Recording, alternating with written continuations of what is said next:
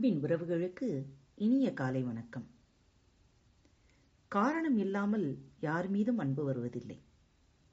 ஆனால் அந்த காரணம்தான் யாருக்கும் புரிவதில்லை. நேயர்களே உங்களுக்கான கேள்வி இப்பகுதியின் இறுதியில். மறவாமல் பதிலளியுங்கள் பழமொழிகளும் அதன் விளக்கங்களும் பகுதியில் இன்று புதிர் கணக்கு. இது உங்களுக்குமான கணக்குத்தான். ஒரு காட்டில் விலங்குகள் அனைத்தும் சிங்கராஜாவின் அரண்மனையில் கூடி புதிர் கணக்கு போட்டு தங்கள் அறிவை வளர்த்துக் கொள்ள முடிவு செய்தன. அதன்படி ஒன்று கூடியதும் நரி புதிர் கணக்கை ஆரம்பித்தது. இன்று இங்கு அதோ கூட்டமாக உள்ள உங்களது பெற்றோர்களை கண்டுகொள்ளுங்கள். இவர்களில் கால்களை கணக்கிட்டால் நூறு என்றும் தலைகளை கணக்கிட்டால் முப்பத்து ஆறு என்றும் வருகிறது. எனவே இங்கே நிற்பவர்களில் இரண்டு காலுடையவர்கள் எத்தனை பேர்? நான்கு காலுடையவர்கள் எத்தனை பேர்? இதுதான் இன்றைய கேள்வி. நாளை பதில் கூறுங்கள்.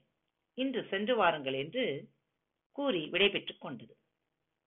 அனைத்து விலங்குகளும் தங்களது குழந்தைகளை அழைத்துக் கொண்டு கிளம்ப ஆயத்தமாகிக் கொண்டிருந்த வேளையில் எலிக்குட்டி கண்ணன் தாவி ஓடி நரியின் காதில் ஏதோ கூறியது. அதெல்லாம் நாளைக்கு வந்து பதில் சொல். அப்பொழுதுதான் சரியா தவறா என்று கூறுவேன் என்று கூறிய நரியார் அரண்மனையின் உட்பக்கம் சென்று விட்டார். மறுநாள் மாலை பொழுது வந்தது. நரியார் ஆசனத்தில் அமர்ந்தவுடன் அங்குள்ள குட்டிகளில் எலியை தேடினார். கண்களுக்கு புலப்படாததால் எலிக்கண்ணன் வரவில்லையா? என்று கேட்டார். இதோ இருக்கிறேன் ஐயா என்று யானைக்குட்டியின் அருகில் இருந்து பதில் வந்தது. யானையின் அருகில் உள்ளதால் உன் உருவம் என் கண்களுக்கு தெரியவில்லை என்று கேலி குறிவிட்டு சரி உன் பதிலை கூறு என்று ஆணையிட்டது. எலியின் பதிலை கேட்ட பின்பு மற்ற மிருகங்களை பார்த்து உங்களில் வேறு யாருக்காவது இதற்கான விடை தெரிந்தால் கூறுங்கள் என்றது நரியார் அனைவருமே மௌனம் சாதித்தனர். பூனைக்குட்டி கருப்பண்ணன் மட்டும் தனக்குள்ளாகவே முணுமுணுத்துக் கொண்டது. யாருக்குமே தெரியவில்லையா? பரவாயில்லை. எலித்தம்பி எலிக்கண்ணன் கூறிய பதிலே மிகவும் சரியானதுதான். எனவே முதல் நாளில் சரியான பதிலை கூறிய எலிக்கண்ணன் பத்து மதிப்பெண்கள் பெற்று தனது வெற்றி கணக்கை துவங்கியுள்ளது. எலிக்கண்ணனுக்கு எனது பாராட்டுக்களை தெரிவித்துக் கொள்கிறேன் என்று நரியார் முடிக்கவும் ஐரிக் அங்கு கைதட்டல் ஒலி காட்டையே அதிர வைத்தது. நூறு கால்களை கொண்ட கூட்டத்தில் பறவைகள் எத்தனை விலங்குகள் எத்தனை என்ற கேள்விக்கு சரியான பதிலை கூறியவர் எலிக்குட்டி எலிக்கண்ணன் என்றார். வாருங்கள் எலிக்கண்ணன் அவர்களே இங்கு வாருங்கள் என்று வெட்டுக்கிளியார் அழைத்தார். எலியார் வெட்கத்துடன் எழுந்து அங்கு வந்து நின்றதும் வெட்டுக்கிளியார் கேட்டார் நீங்கள் எப்படி அந்த விடையை கண்டுபிடித்தீர்கள்? அதற்கு எலி ஐயா அங்கு கூட்டமாக இருந்தவர்களில் இரு காலுடைய பறவைகளும் நான்கு காலுடைய விலங்குகளுமாக கலந்து நின்றிருந்தனர். நரியார் மொத்த கால்களின் எண்ணிக்கை நூறு என்றதும் நான் மொத்த கால்களின் தோராயமாக இரண்டில் ஒரு பங்காக பறவைகளின் கால்களாக இருக்க வேண்டுமென எண்ணினேன். அதற்கேற்ப இருபத்தி ரெண்டு பறவைகளை கணக்கில் எடுத்துக்கொண்டு நாற்பத்தி நாலு கால்கள் பறவைகள் உடையது என்றும் மீதமுள்ள ஐம்பத்தி ஆறு கால்கள் விலங்குகளுடையது என்றும் கணக்கிட்டு பதினாலு விலங்குகள் என்றும் ஆக மொத்தம் முப்பத்தாறு தலைகளுக்கு இருபத்தி ரெண்டு பறவைகள் பதினான்கு விலங்குகள் என்று பதில் கூறினேன் என்றது.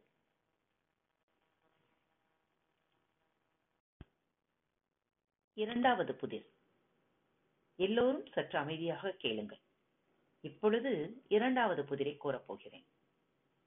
வழக்கமான பீடிகையுடன் மந்திரியார் ஆரம்பித்தார். நமது காட்டிலுள்ள தாமரை குளத்தில் தாமரை மலர்கள் நிறைய இருப்பது உங்கள் அனைவருக்கும் தெரிந்ததே. நான் அங்குதானே தினமும் குளிக்கச் செல்கிறேன் என்றது யானை. அந்த தடாகத்தில் உள்ள தாமரை மலர்களில் சில வண்டுகள் அமர்ந்திருந்தன. ஒரு மலருக்கு ஒரு வண்டு வீதத்தில் அமர்ந்தால் ஒரு வண்டு அமர பூ இருக்காது. பூவுக்கு இரண்டு வண்டுகள் வீதம் அமர்ந்தால் ஒரு பூ மீதம் வருகிறது. என்றால் அங்குள்ள தாமரை மலர்கள் எத்தனை? அங்கு வந்த வண்டுகள் எத்தனை? என்பதுதான் இன்றைய கேள்வி. வழக்கம் போல நாளை மாலை பதிலுடன் வாருங்கள் என்று கூறிவிட்டு மந்திரியார் எழுந்தார். அப்போது அங்கு வந்து அமர்ந்த பருந்து பஞ்சமனை கண்டதும் தனது ஆசனத்திலே அமர்ந்தது நரியார். அவர்கள் இருவரும் வெகுநேரம் பேசிக் கொண்டிருந்தார்கள். அவர்கள் பேசிக் கொண்டிருந்ததை சற்று தொலைவில் உயரமான இடத்தில் இருந்து காக்கை சின்ன பார்த்து கொண்டிருந்தது. என்ன சீனியப்பா பஞ்சமன் பருந்து உன் தந்தையிடம் வந்து மணிக்கணக்காக பேசுவதை பார்த்தால் நமது திட்டத்தை பற்றித்தானே கூறுகிறாரோ? ஏற்கனவே நான் எலிக்கண்ணனின் பின்னால் சென்றதை நேரில் பருந்து பஞ்சமன் பார்த்து விட்டதல்லவா அது பற்றி கூறுகின்றதா? என காகம் சின்ன காளி கேட்டது. எப்படி இருந்தாலும் சரி நாம் இனியும் காலம் தாழ்த்துவது சரியல்ல என்று சின்ன நரி சீனியப்பன் பேசிக் கொண்டிருக்கும் போது யாரோ வருவது போல இருந்ததால் அவசரமாக இருவரும் பிரிந்து சென்றனர். இது பற்றி ஏறும் அறியாத அப்பாவியாக குட்டி எலிக்கண்ணன் மிக அவசரமாக பாடிக்கொண்டே தனது வலையை நோக்கி வந்து கொண்டிருந்தது. இன்று மந்திரியார் கூறிய புதிர் மிகவும் சுலபமானதே. நம்மை விட யார் பதில் கூறப் போகிறார்கள் என்ற எண்ணம் மனதில் விழ சற்று மமதையுடன் ஆடிக்கொண்டும் பாடிக்கொண்டும் வந்தது. திடீரென தன்னை யாரோ பின்தொடர்வதை உணர்ந்த எலிக்கண்ணன் சற்று பயத்துடன் விறுவிறுவ என்று நடந்து அருகில் இருந்த யானையாரின் வீட்டு கதவை தட்டியது. தனது நண்பனான எலிக்கண்ணன் தனது வீட்டு வாசல் நிற்பதைக் கண்டதும் மனம் மகிழ்ந்தவாறே வருக வருக தனக்கு மேலேயே வருக என்று வரவேற்றது. என்ன அண்ணா நீங்கள் கூட கேலி செய்கிறீர்கள் என்று யானையிடம் கோபித்துக் கொண்ட எலிக்கண்ணன் தான் நடந்து வரும்போது யாரோ தன்னை பின்தொடர்ந்து வருவது போல இருப்பதை யானையாரிடம் சற்று பயத்துடன் கூறியது. சரி யாரென்று பார்ப்போம். இப்பொழுது சற்று ஓய்வடி என்று கூறியவாறே எலிக்கண்ணன் தின்பதற்கு உணவினை அளித்தது அந்த யானை. எலிக்கண்ணனை தனது முதுகில் ஏறிக்கொண்டு எலிக்கண்ணன் வீடு நோக்கி மெதுவாக நகர்ந்தது. அதன் வலை வந்ததும் இறக்கிவிட்டு எலிக்கண்ணனுக்கு விடை கொடுத்துவிட்டு தனது வீடு நோக்கி திரும்பியது. மறுநாள் மாலை பொழுதும் வந்தது. அனைத்து விலங்குகளும் வழக்கம் போல வந்து அமர்ந்தன. மந்திரியார் வந்து தனது ஆசனத்தில் அமர்ந்து வந்திருந்த அனைவரையும் சுற்றும் முற்றும் பார்த்தார். என்ன சீனியப்பா உன் நண்பன் சின்ன காளியை காணவில்லை? என்று கேட்டது மந்திரி நரி. நான் என்னத்த கண்டேன்? எங்காவது வெளியூர் போயிருப்பான் என்று முகத்தை வேறுபுறம் திருப்பிக் கொண்டது சின்ன நரி சீனியப்பன். சரி சரி. நேற்றைய இரண்டாவது புதிருக்கான விடையை தெரிந்தவர்கள் கூறுங்கள் என்று கூறிவிட்டு அமர்ந்தது மந்திரியான நரி என்ன யானையாரே நீர் குளிக்கும் தடாகத்தை பற்றிய புதிரல்லவா? விடையை உடனே கூறிவிடும் என்றது அனில் அண்ணாசாமி. இல்லை இல்லை. புதிர் வண்டுகளை பற்றியதுதானே அதனால் சில்வண்டு சீனிவாசன் பதில் சொல்லுவான் என்று கூறியது யானை. எனக்கு பூவுக்குள்ள இருக்கிற தேனை பத்தி கேட்டா தெரியும். பூவை பத்தி கேட்டா என்னத்த கண்டேன் என்றது சில்வண்டு சீனிவாசன். இடைமறித்த மந்திரியார் நரி சரி விடையை தெரிந்தவர்கள் விடையை கூறினால் அனைவரும் சுண்டல் தின்னலாம் என்றது. அதுவரை அமைதியாக அமர்ந்திருந்த எலிக்கண்ணன் பதில் கூற எழுந்திருப்பதைக் கண்ட சின்ன நரி சீனியப்பன் வேறு புறம் திரும்பிக் கொண்டது. எலிக்கண்ணன் எழுந்து பதில் கூறியது வேறு யாராவது தெரிந்தவர்கள் உள்ளார்களா? மீண்டும் மந்திரியார் கேட்டார்.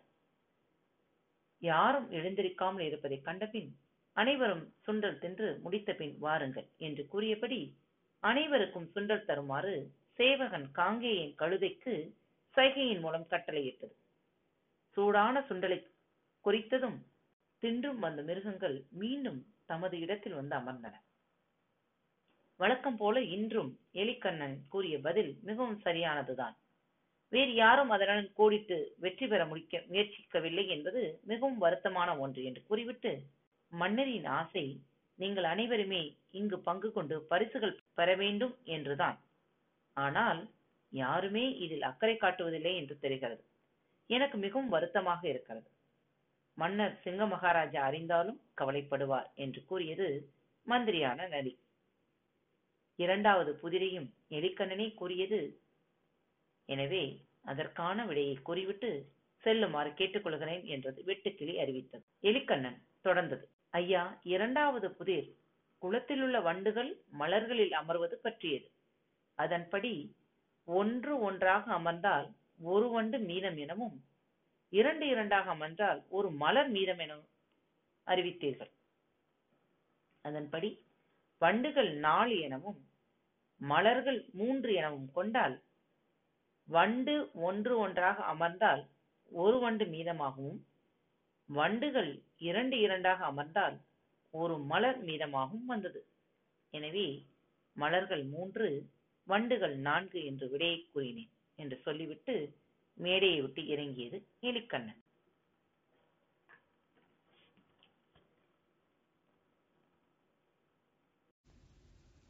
நேயர்களே இதோ உங்களுக்கான புதிர். நான்கெழுத்து வார்த்தை கண்டுபிடியுங்கள் பார்க்கலாம். முதல் இரண்டு எழுத்துக்கள் இணைந்து கடலிலிருந்து கரையை நோக்கி வரும். மூன்றாம் எழுத்தும் இரண்டாம் எழுத்தும் இணைந்தால் பழங்காலத்தில் காகிதத்திற்கு பதிலாக பயன்படுத்திய பொருள் வரும். மூன்றாவது எழுத்தும் நான்காவது எழுத்தும் சேர்ந்தால் சத்தம் வரும். மீண்டும் கூறுகிறேன். முதல் இரண்டு எழுத்துக்கள் இணைந்தால் கடலிலிருந்து கரையை நோக்கி வரும். மூன்றாம் எழுத்தும் இரண்டாம் எழுத்தும் இணைந்தால் பழங்காலத்தில் காகிதத்திற்கு பதிலாக பயன்படுத்திய பொருள் வரும். மூன்றாவது எழுத்தும் நான்காவது எழுத்தும் சேர்த்தால் சத்தம் வரும். விடைகளை ரிவ்யூ பாக்ஸில் எழுதி அனுப்ப மறக்காதீர்கள். இப்படிக்கு உங்கள் அன்பு தோழி.